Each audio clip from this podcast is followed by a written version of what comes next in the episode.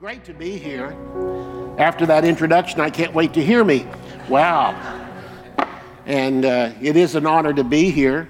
And uh, yesterday, Pastor and I and his wife caught up a lot on Tulsa, the churches they attended, friends of mine. And uh, it's great to meet people. Won't heaven be wonderful? Yes. On top of that, you'll never have to leave each other. We'll be there all the time and find people that somehow we affected in life and you know, have to have no idea what all happened in their life. It's great to hear it here on earth, but in heaven we're going to see so many that we led to the Lord or else because of some testimony we had, we led to the Lord. And so that's why it's great to be here today to honor the Word of God. I am a teacher of the Word of God. I'm not a preacher, I'm a teacher. And I taught at Rhema Bible Training Center for four years, and I became a pastor.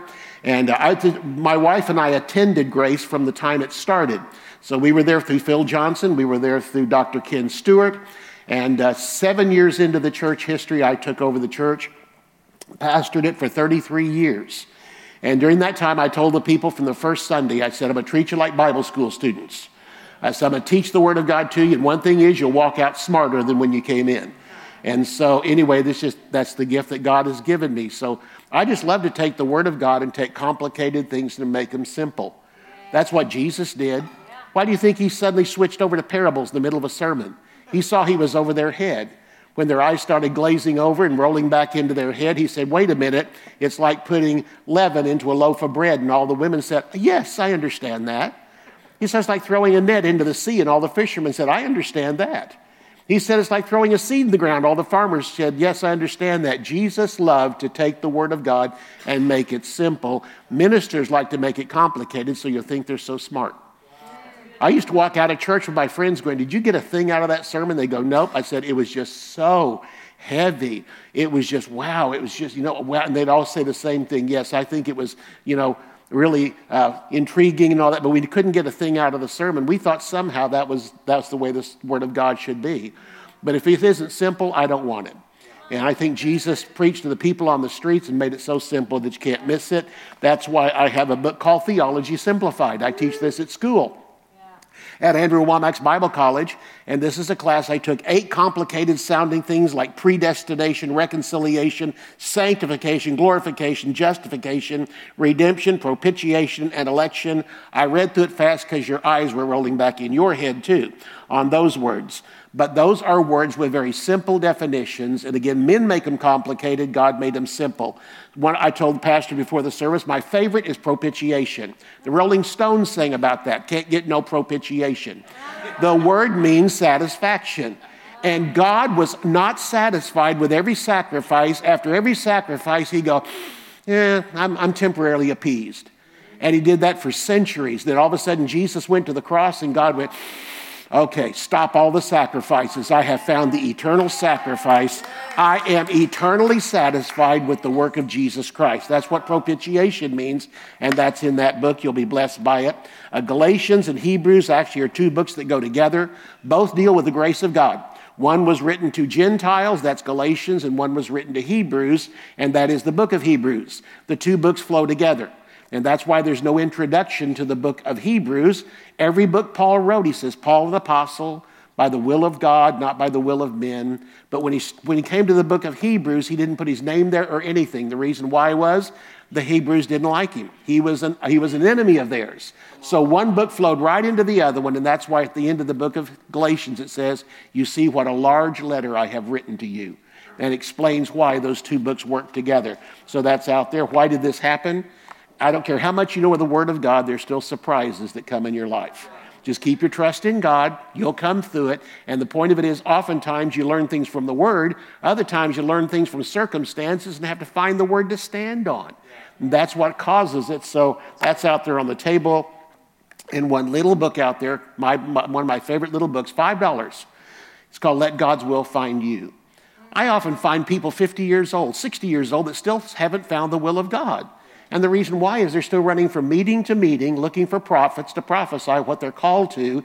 And the only way in the Bible to find the will of God is just start working for Him, and the will of God will find you. Just get busy serving Him. Well, what am I supposed to do? Work in the church. The kids always need help. We need other ushers. We need lots of counselors.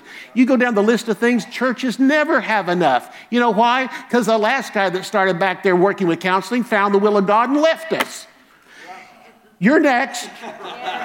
Just get in there serving people. Throughout the Word of God, they were serving whenever God found them.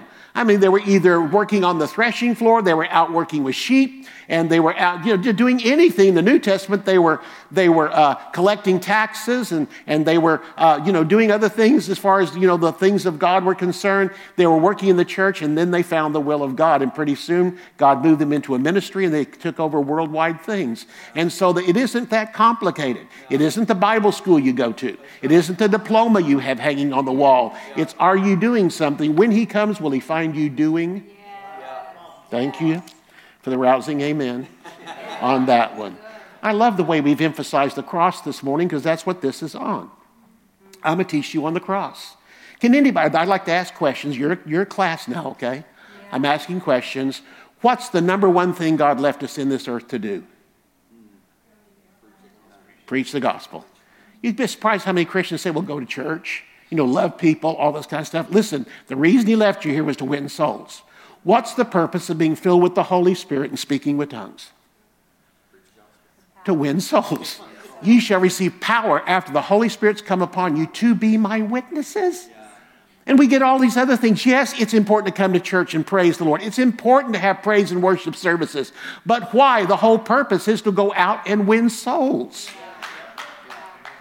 And that's the purpose of why we're here. It's the purpose of why we're left. And even today, when people are talking about revival, they talk about, well, revival's coming and we're going to hear, you know, the, the God bless us and we'll call all these different things. But the end result is revival is to win souls. Let me ask you this question What's the purpose of the gifts of the Holy Spirit? To win souls. Oh, it's to come to church and prophesy over each other. That's part of it, is to lay hands on the Christians in church and get them healed. The main reason why God gave them was, is so that we can win souls. What do you think the major purpose of, of getting people healed is? To not to get Christians healed, to get sinners healed so they'll receive Jesus as Lord and Savior. Jesus went everywhere healing the sick. Why? So they would accept him as Lord and Savior. Healing is a minor miracle compared to getting born again. The angels don't rejoice over one sick person that's healed. But they but they do rejoice over one sinner that gets saved because that's eternal. That's eternal. Did you know that Jesus, the main way he won individuals by word of knowledge? He said, he said to one of his disciples, I saw you sitting under a tree, Nathaniel. He said, You must be the Son of God. He said to the woman at the well, he said, You've had five husbands. The one you're living with now is not your husband. She said, You must be a prophet. And she not only accepted the Lord, she ran into town and told all the men in town, Come see a man that told me everything I've ever done. Imagine those men went, Everything? really? Everything? Yes. So they all went out there to see if they could get this guy to shut up, you know. And guess what happened when they came out? They all got saved. Our revival broke out. Little water this morning, thank you. Anyway, it's good to be here. But all this began on the cross. Why did Jesus come? The main reason was to save us. And the reason was to empower us to go win souls. So turn with me in your Bibles, if you would. You want to hear a joke? Yes. Thank you. I was going to tell it anyway. A young man graduated from Bible school, fresh out of Bible school, looking for his first church. Found a small church and took it, 30 people that attended, but he had all these ideas he learned in Bible school. I'm going to do this to get the church to grow, that to get your church to grow. And so after his first Sunday preaching, he decided he was going to visit every person in the church one at a time. So he was going to go house to house, door to door. He went to a couple of doors. He finally went to a third door, and it was a woman in the church. So he rang the doorbell, and no one answered. He rang the doorbell again and no one answered. He knocked on the door and no one answered. So he yelled out and said, This is Pastor so so. I came to see you. No response, nothing. So he took his business card and he stuck it in the door. And when he stuck it in the door, he wrote on the back of it, he wrote Proverbs, uh, pardon me, he wrote uh, uh, Revelation chapter 3, verse 20. Can anybody tell me what Revelation 3.20 is? Behold, I stand at the door and knock. If anyone will open the door, I'll come and fellowship with him. So he left that in the door and thought for sure he'd hear from her. And all week long, he never heard a thing. Next Sunday, his head usher came up and said, Your card was in the, in the, in the offering plate. Said, Here it is back. He said, I don't know why your card was in there. She looked on it, and right under his own verse he had written, she wrote Genesis chapter 3 and verse 10. And it says, Can anybody tell me? Behold, I was in the garden and I heard your voice. And I was afraid because I was naked. so I hid myself. So, anyway, dumb joke, but anyway. All right, Luke chapter 23, if you'll turn there. Pastor's deciding whether he wants to have me back or not. Luke chapter 23, take a look at verse 34. There are seven sayings that Jesus gave us from the cross, and we're just going to take a look at the first two. The first one is in Luke chapter 23, verse 34. Then Jesus said, Father, forgive them, for they do not know what they are doing. And they parted his raiments and they cast lots. Isn't it interesting? The first thing that Jesus said on the cross was a prayer. Jesus prayed. You know, what would you do? In fact, look at the first word there in verse 23 then. Then Jesus said. What does this mean? Then. Well, then, after he had been crucified, then, after 33 years, Satan had tried to kill him. People tried to kill him. From the moment he was born, Herod tried to kill him. I mean, through his whole lifetime, they tried to shove him over cliffs, do everything they could, and this was Satan behind it.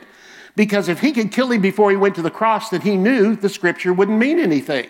Because the Bible prophesied how Jesus was going to die. Isaiah 53, Psalm 22 list how that Jesus would die on a cross, even mention his garments would be parted. And when Jesus was on the cross, then he said, Father, forgive them, for they don't know what they are doing. What would you do after 33 years of Satan trying to kill you?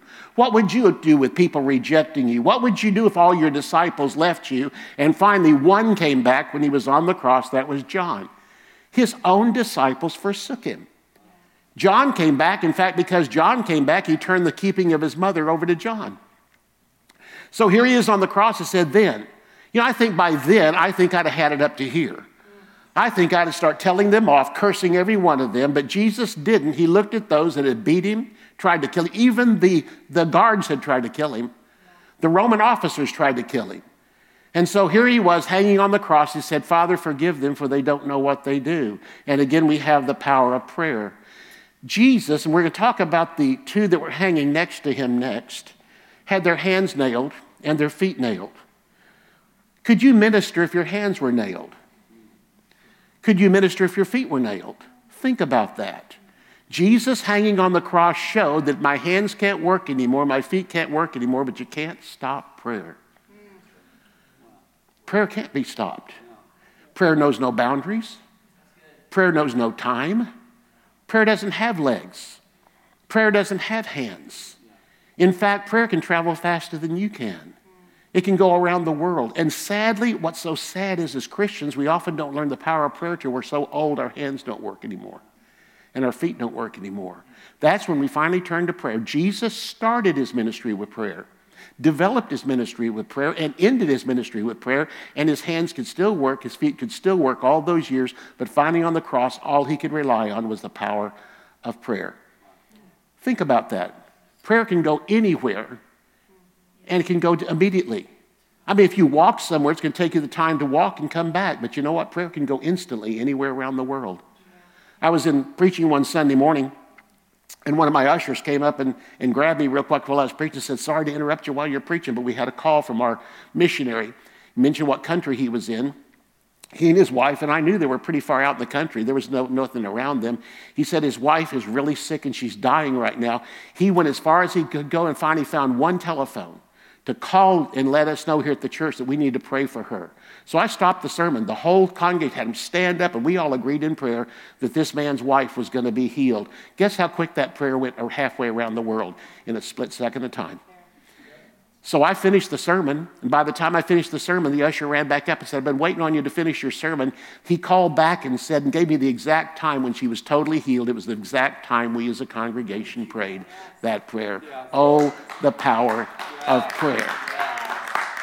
But you see, we don't think about that till we get old because we think, oh no, it's my hands that are important. Well, yes, your hands are important. We're supposed to lay hands on the sick and they shall recover.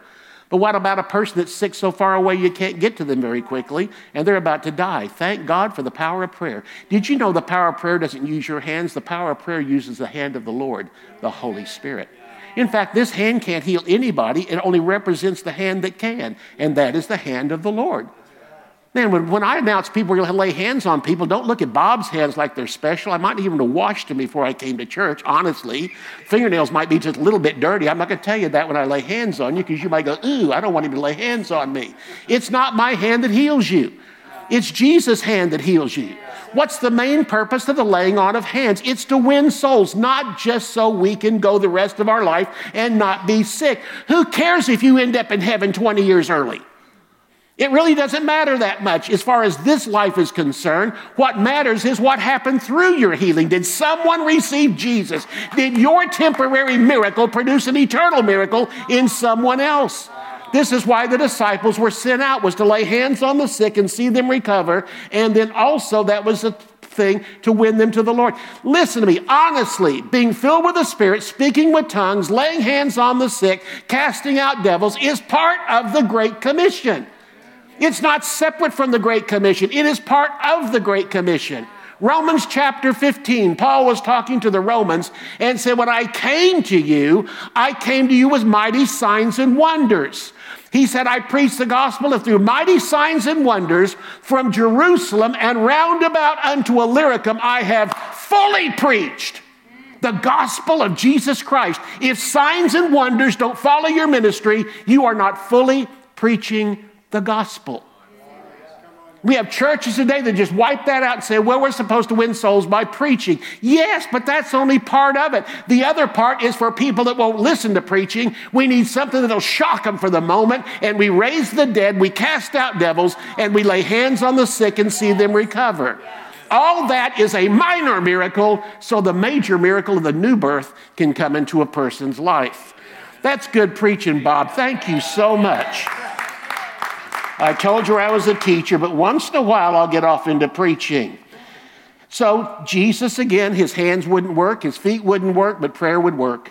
And that's what happened. He prayed. And before he died, let me ask you this was that prayer answered? Lord, forgive them? Was that prayer answered? Father, forgive them, for they know not what they do? Absolutely. Jesus didn't see the answer to the prayer, but it came after he died, which tells us something else. Even when you're gone, your prayers keep working. Matthew 27, verse 54 when the centurion and those who were with him watching Jesus saw the earthquake and the things that were done, they feared greatly, saying, Truly, this was the Son of God. They received him as their Savior because of the miracles that happened. And because of Jesus' prayer on the cross, he forgave them for what they did, and that's the power of it. Again, sadly, we don't often turn to prayer until we're so old that suddenly our hands aren't that important, our feet aren't that important, and we realize all this time we could have been developing a prayer life. And Jesus did that. There's a story when I was growing up. I received Jesus at five years old at Vacation Bible School. My dad was a pastor, and uh, he had already quit pastoring by that time, and so we were attending a church in Tulsa where my dad got saved and my mom got saved. And so when I was there, uh, they had vacation Bible school. My sister went, I went, and then a friend of mine named David Shibley went.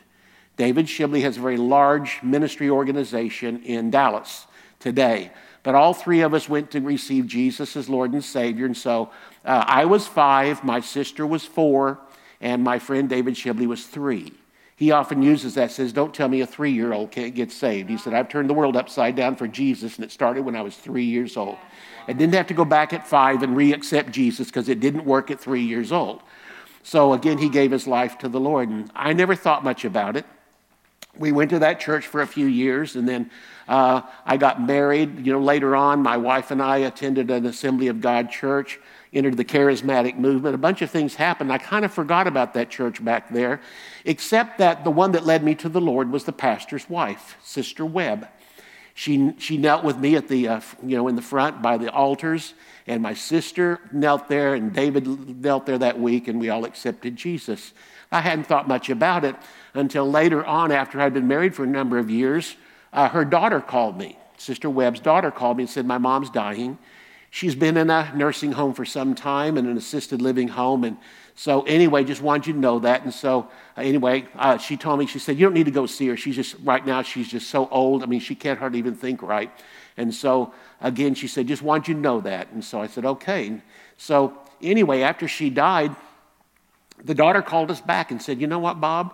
I was looking through her drawers, in, in her chest of drawers and stuff in the room. We never did look there. She said, We found a box a big wooden box, and she said, We opened it up and it was filled with little three by five cards, and all the names of all the children she'd led to the Lord were on there. And she said, Your name's on there. And she said it was her prayer box because she prayed for those names every single day and has for 40 years or however long it was at that time, old as I was. And I'll tell you what, I burst into tears to think all those time I thought it was me. It was her prayers. I thought it was Bob, how great he is, and the Holy Spirit. I know it was her. She was behind the scenes back there praying for me all those years for my success. My name was on there, my sister's name was on there, David Shibley's name was on there, and her son's best friend, Phil Driscoll, was on there. He's from Tulsa, too. And his name was on there. And I called Phil later and told him about it. He started crying, too, because we love that family. And so just the power of that, but we don't often stop to think. And I think heaven's going to be wonderful when we start sharing all the prayers that you didn't see behind the scenes that went on. We thought all that time it was just we found a, a, the Holy Spirit, we found His will. Somebody was back there praying we'd find His will. All right? Because some of us are too dumb to find His will. Pardon me. I mean, we stumble through life sometimes. It's a wonder we find anything, but thank God for the prayers of people. Did you know Jesus prayed for us? In the garden, He said, Lord, I not only pray for these disciples around me who are all asleep, they were snoring, and he's praying for. He says, I not only pray for these, but for all those who will accept me later on. And that prayer is still being answered today. Did you know Jesus still is in heaven praying for us? He's making intercession at the right hand of the Father for us to receive Jesus and others to receive Jesus as Lord and Savior. He's still praying that prayer. It's the most important prayer to him that somebody find Jesus. I mean, it was great you got filled with the Spirit, but angels didn't rejoice then. They rejoiced when you accepted Jesus because that's the most eternal thing. And being filled with the spirits are only for down here. Getting born again is for up there. Right. We'll be forever up there because of the new birth. Anyway, all right, so let me take it on and go to the next one. What about the second saying? Look at Luke chapter 23 again. While you're there, and jump down with me to verse 42 and verse 43. And here we find these two verses. It says, And he said to Jesus, This is the two thieves that were nailed next to him. One of them turned to him and said, Lord, remember me when you come into your kingdom. And Jesus said to him, Truly I say to you today, you will be with me in paradise. It's no accident that Jesus was crucified between two thieves. God foresaw it, and Isaiah prophesied of it. Isaiah said in chapter 53 and verse 12, he was numbered with the transgressors. And he had two transgressors hanging one on each side of him on a cross, just as he was on a cross. And let me say something else their hands were nailed, their feet were nailed. Jesus could not help them with his hands, Jesus could not save them with his feet.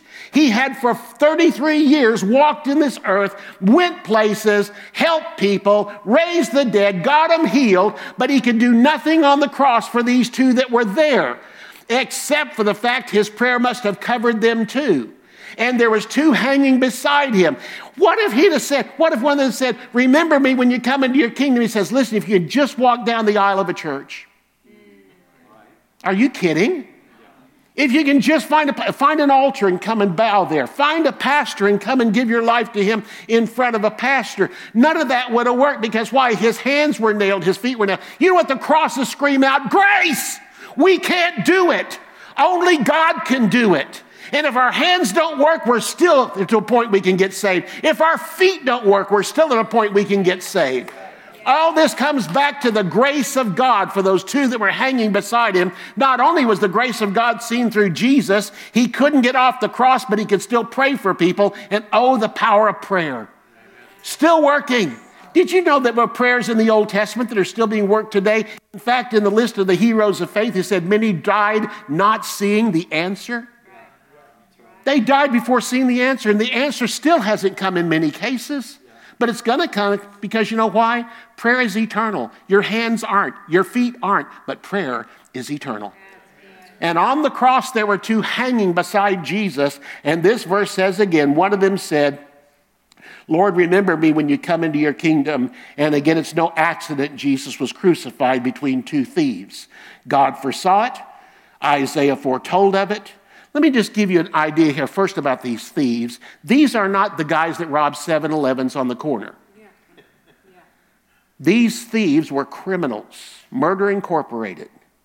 The thief, in fact, this is what was talked about in Luke chapter 10 when Jesus said there was a man who went from Jerusalem to Jericho and fell among thieves, who beat him, robbed him, stripped him, and left him half dead. They thought he was fully dead.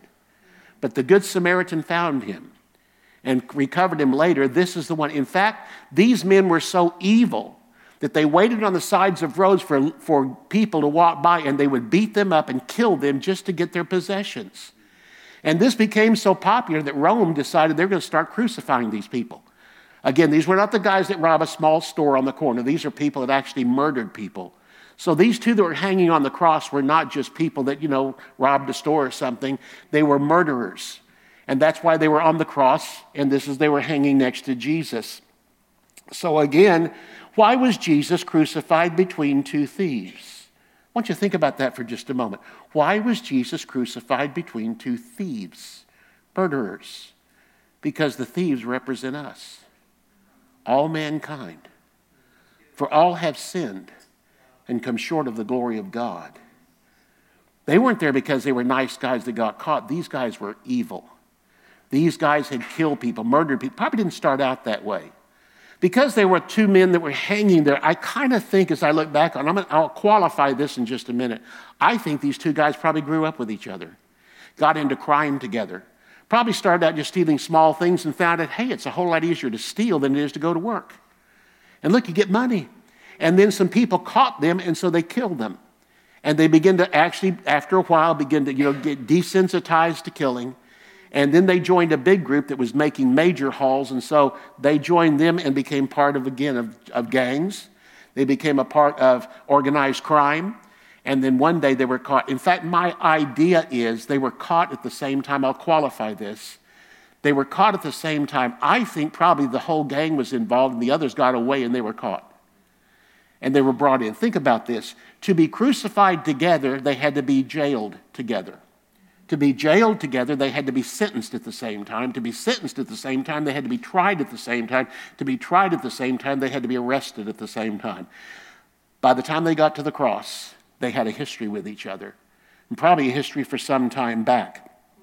So, again, why was Jesus crucified between two thieves? The two represent all mankind. They represent you and they represent me. All have sinned and come short of the glory of God and the Bible declares again in Romans, there is none righteous, no, not one. Jesus wasn't there to die for the righteous, He was our substitute. We are the thieves that were crucified next to Him.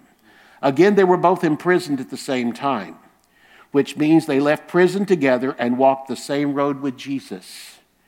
They traveled to Calvary together, and they were both crucified with Jesus.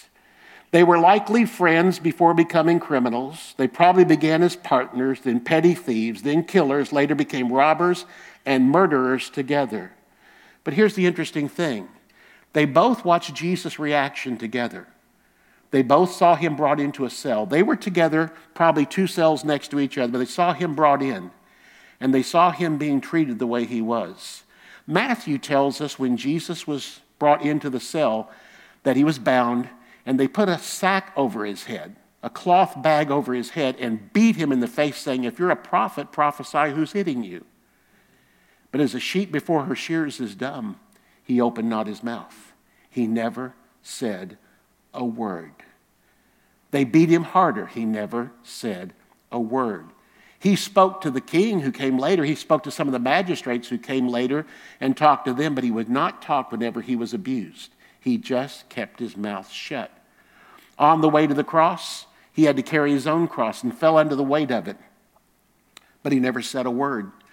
A man came and helped him carry his cross down the road. And when Jesus finally got to the place where the crucifixion was going to take place, they laid him on the cross and they put nails into his hands and nails into his feet. And he still, as a sheep before her shearers, is dumb. He opened not his mouth. He never cried, never screamed. History tells us when people were nailed to a cross, the screaming could be heard for miles. Jesus didn't scream. I'm sure the two thieves did when they were crucified on the cross, but Jesus never opened his mouth. Then the cross was lifted up and set in its place. And usually, whenever the cross was set in its place and the body suddenly caught hold and came down as far as the nails would allow, they screamed even louder. But Jesus never screamed. And once the cross was in its place, Jesus finally opened up his mouth and said, Father, forgive them, for they don't know what they're doing. And so the thieves that were crucified him saw this whole thing. You know what my thought has to be?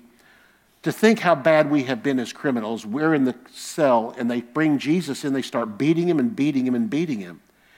And they start mocking him. Then, even while he's in the prison cell, they put a crown of thorns on his head. Then they start whipping him. They're probably over there thinking, man, I thought we did some bad stuff. What did this guy do? They don't know who he is. They might have heard about him. But the point of it is think about this. They've never seen a miracle Jesus did. They were never part of the crowd. They probably got up in the morning, planned their day, read the newspaper, and read about this guy that turned water into wine. They're probably thinking, boy, we think we have it. This guy has a plan. He's got a way to fool everybody.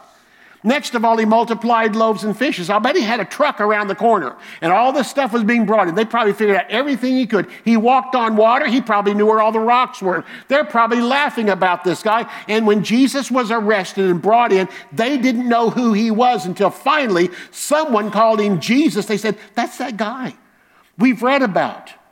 Man, all we heard about was the fact he probably pulled the wool over people's eyes, but man, we've never heard all this. Listen to what they're talking about. Listen to how they're beating him. And they probably begin to think, man, this guy, they must have really, because look how they're treating him. They don't usually treat a guy like that that's going to the cross. They just crucify him and leave him there for days until he finally dies.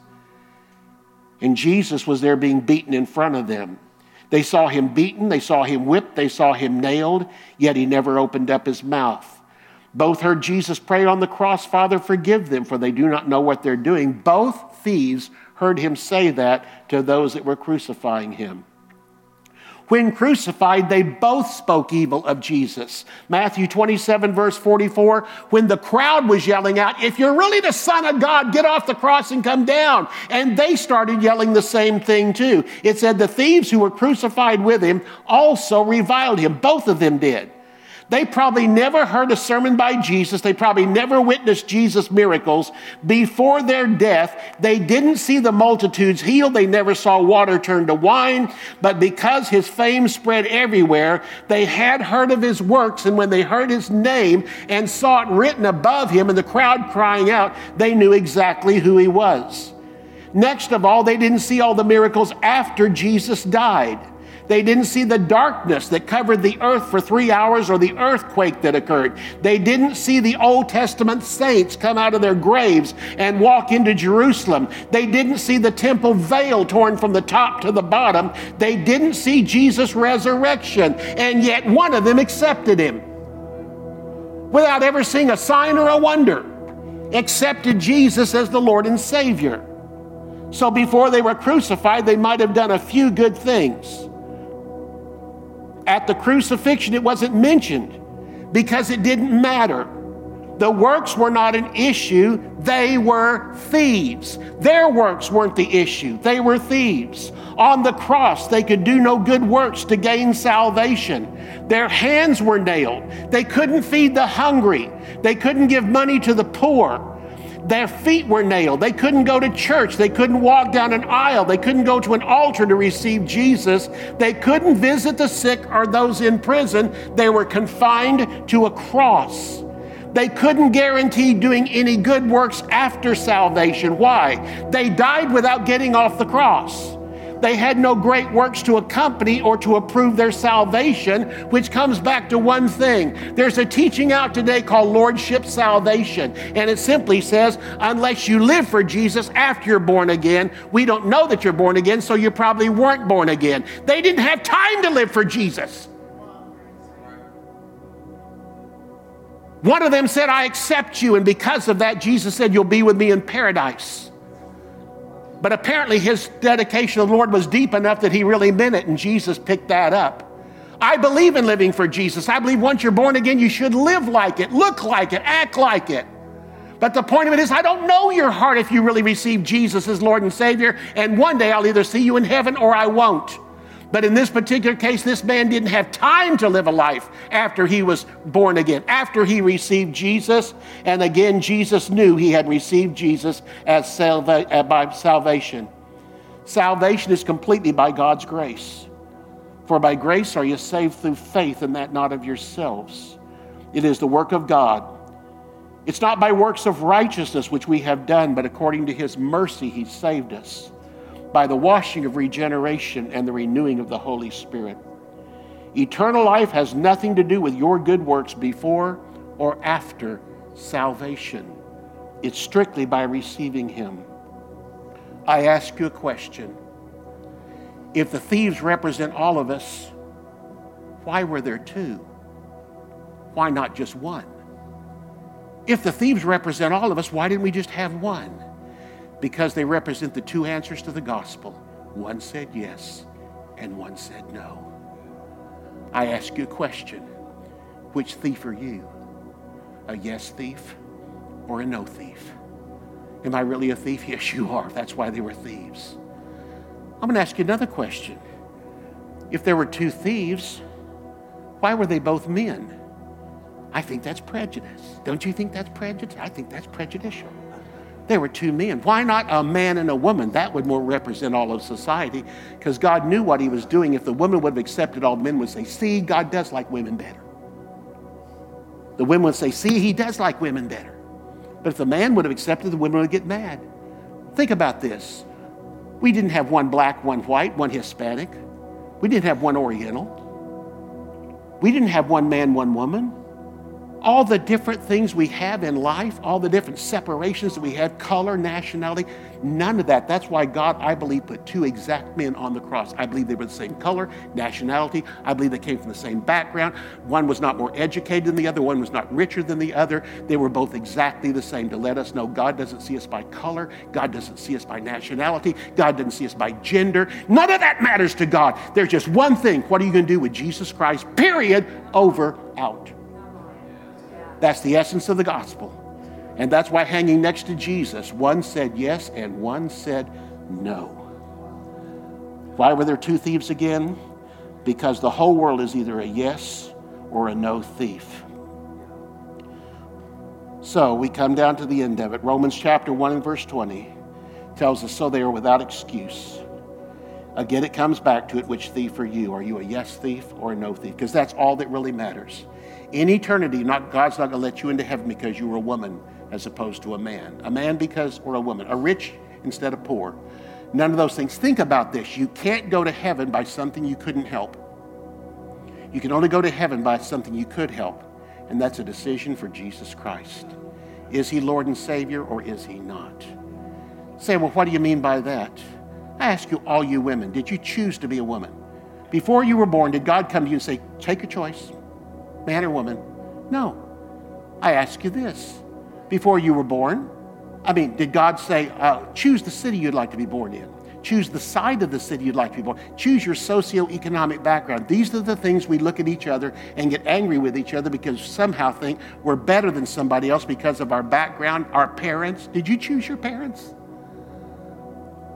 How many can vouch for it when you were teenagers? You probably wanted to swap parents with one of your friends. Okay? All of us came through that. But the point of it is, is none of that matters. You may not have liked your parents as much as some other parents. You wish you'd had more money. You wish you'd born up in this. You wish you were born in that city instead of this city. My daughter said one time, she said, I wish I was born back in the 1940s. I just love the 1940s. I love the, the music of the 40s. The, we came out of the war. America was really pulling together harder. She went on, I said, honey, you can't help it. You were born in the 70s. You didn't choose it because God predetermined the times and the boundaries of your habitation. Acts 17. Predetermined. The point of it is get over your color, get over your nationality, get over all these petty things and realize one thing Realize one thing I'm here to accept Jesus Christ as Lord and Savior. One thief did, one thief did not. The two thieves represent you. Before today, you might have never gone to church. We had people hold up their hands that this is their first time in this church. We might have people here that's never gone to church. You've never seen a miracle. You've never seen anybody or heard anybody preach the gospel. And today you're getting the gospel for the first time. You may or may not live long enough after this service to have an opportunity to accept Jesus as Lord and Savior. But you're hearing it right now. I'm here to let you know that with all the things you haven't seen, you're not somehow less special than somebody who has seen all these things because Jesus died for everybody and it happened to be two thieves. If you haven't accepted Jesus as Lord and Savior, God goes past color, God goes past gender, and looks at one thing you're a no thief. But He wants you to be a yes thief. And you still have an opportunity here in this life to say yes to the Lord Jesus Christ, and this man did. I love what Jesus said to him at the very end. He said, Today you'll be with me in where? Paradise. Think about that. Paradise. Can you imagine the outrage that would be in our country if a criminal, I mean a murderer, who had been a murderer for years, part of criminal organizations, probably has dead bodies under foundations of buildings across the country, probably threw bodies into oceans with cement attached to their feet. Evil, evil person we don't know how many that that person killed. We don't know how many murders occurred with this person, but finally he's caught. Finally goes to court and finally is sentenced. And at the end of his sentence, he stands in front of a judge, and the judge says to him, I understand you're repentant for what you've done. Yes, I am. Well, let me tell you what your charge is going to be. You have to live forever in a condo on Maui for the rest of your life. You talk about outrage. You'd hear it from one end of this country to another. Jesus screamed it out from the cross. You're going to be with me in paradise. I'm here to let you know your background, whatever you've done wrong, does not held, is not held against you. The moment you receive Jesus as Lord and Savior, you're going to end up in a condo in heaven, a mansion in heaven forever and forever and forever. Not based at all on how you lived, not based at all on a criminal background, but based on one thing you were a yes thief. You said yes to Jesus Christ. Oh, the grace of God. Oh, the mercy of God. Hallelujah. I'm so glad I've accepted him. Would you bow your heads for just a moment? There's one verse of scripture we almost, most every Christian knows it by heart. John 3 16, for God so loved the world. Thieves, murderers. For God so loved the world that he gave his only begotten Son, that whoever believes in him should not perish, but have everlasting life. The first word out of that criminal's mouth to Jesus was Lord. He accepted him as the Lord of his life. Lord, remember me when you come into your kingdom. And Jesus said, I'll do more than remember you. You have a place prepared in eternity called paradise. Tonight or this morning, if you've never accepted Jesus as the Lord of your life, you are powerless to do it yourself. Your hands can't help you, your feet can't help you. But only one can. His name is Jesus. And all it takes is one simple cry to Him Lord, I give my life to you. And in so doing, you'll get to go to heaven. Celebrate forever in a mansion there. Would you hold up your hand and say, Pastor, this morning I want to receive Jesus as the Lord and Savior by hold your hand up high where I can see it. Just hold it up. There's a hand there. Someone else someone else. Do we have anyone that works with the, that can pray with these people? Or do you need me to do it? Do we have, have some workers? They can pray with them? Are you going to do it yourself or what? The man right back here that raised up your hand. Anybody else want to join him? There's a hand right here. You want to come and pray? Yeah, you can come. Yeah, you want to come down here and pray for him? How about just go back over there and pray for him right back there? He's in a wheelchair. Just pray for him. Anyone else? Hold your hand up high. Pastor Bob, I want to receive Jesus as the Lord and Savior of my life. I realize today my education doesn't help, my money doesn't help, all these things don't help. The only thing I can do is what everyone can do, except Jesus Christ as the Lord of my life. Anyone. Hallelujah. Well, I can tell you this angels are rejoicing in heaven over this man right back here that's receiving Jesus Christ as his Lord and Savior. Amen. Father, we bless your name. Thank you today for the simple gift of eternal life. Jesus came to this earth for one reason He came to die and give His life a ransom for many. Father, I'm so glad I'm one of those many that have accepted Him as Lord and Savior. So, Father, I have the best in life, but I also have the best in eternity. Father, I praise you for that. In Jesus' name, amen. Pastor.